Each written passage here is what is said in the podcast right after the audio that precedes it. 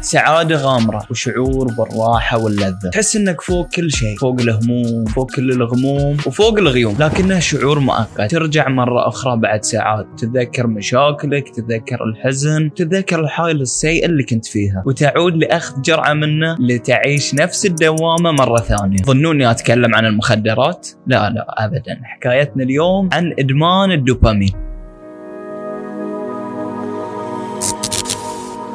بودكاست حكاية. نغوص في أعماق الحكاية.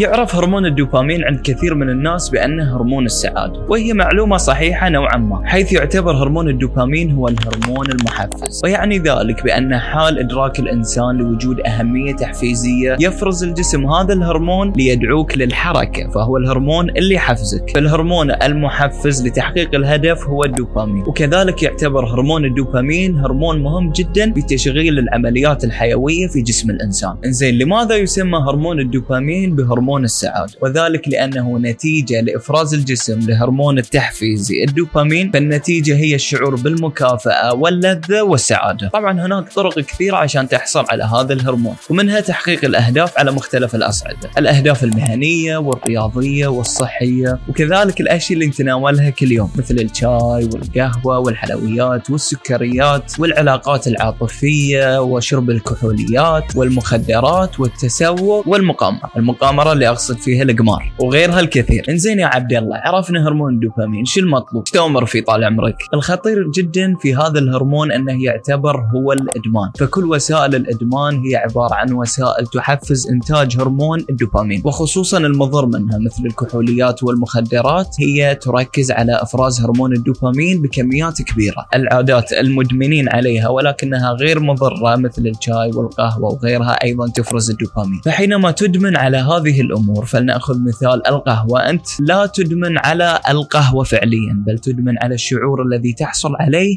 بعد تناول جرعة من القهوة. والغريب في الدوبامين أنه كلما قمت بجهد أقل للحصول عليه زادت النسبة وزاد الشعور باللذة بعد الحصول على الهرمون. فلو نلاحظ تصرفاتنا اليومية تدل أن إحنا مدمنين على الدوبامين. أحب تقولون لي لا طبعا عبد الله ما أنا ما أعتقد أني مدمن على الدوبامين. يلا خلينا نبدأ هذا الاختبار. كم مرة رحت تتسوق دون الحاجة الأساسية لشراء شيء معين من السوق. بس تغير جو. كم مرة شربت القهوة لتعديل المزاج. كم مرة كليت الحلويات دون جوع حقيقي فقط لتغير الطعم مثل ما يقولون. كم ساعة تقعد على الهاتف وال social media؟ وإذا كنت مدخن كم مرة دخنت بس عشان تقنج الرأس؟ زين أنا مستانس ومرتاح يا أخي. ليش تعكرها علي؟ طبعا قاعد أعكرها عليك لأن إفراز الكثير والقليل من الدوبامين مضر صحيا وجسديا على الإنسان. ولأن مثل ما قلنا سابقا الدوبامين مو بهدفه السعادة وتعديل المزاج بل هدفه تحفيزك والقيام بأهدافك اليومية. يعني لما تدرس لامتحانك لمدة طويلة وبعد ذلك تتفوق في الامتحان انت هني في التفوق قاعد تحصل على دوبامين فالدوبامين هو الذي يحفزك للدراسة والسعادة هي نتيجة لتفوقك ونتيجة لإفراز هرمون الدوبامين. فهي طريقة الجسم في مكافأتك على أدائك وتحفيزك. ولذلك حينما تتكون لديك عادات دوبامينية ستحتاج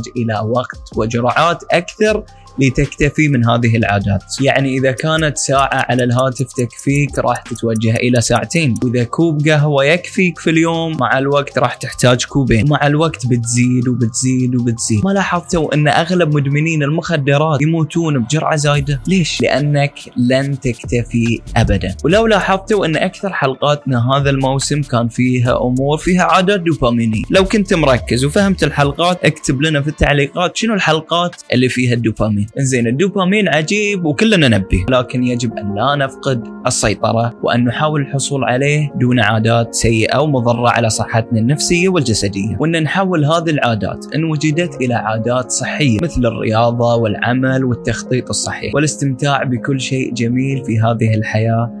ولكن تحت السيطرة. شكر خاص للوب كافيه على استضافتهم لنا في هذه الحلقة. هذه الحلقة هي نهاية هذا الموسم الجميل بكم وبمشاهدتكم واستماعكم. واليوم ذكرى مرور سنتين على تأسيس وبداية بودكاستكم حكاية. أتمنى أنكم استمتعتم بهذا الموسم ونراكم قريبا جدا جدا إن شاء الله. تابعونا على الانستغرام ليصلكم كل جديد وانشروا هذه الحلقة مع جميع من تحبون. شكرا لكم.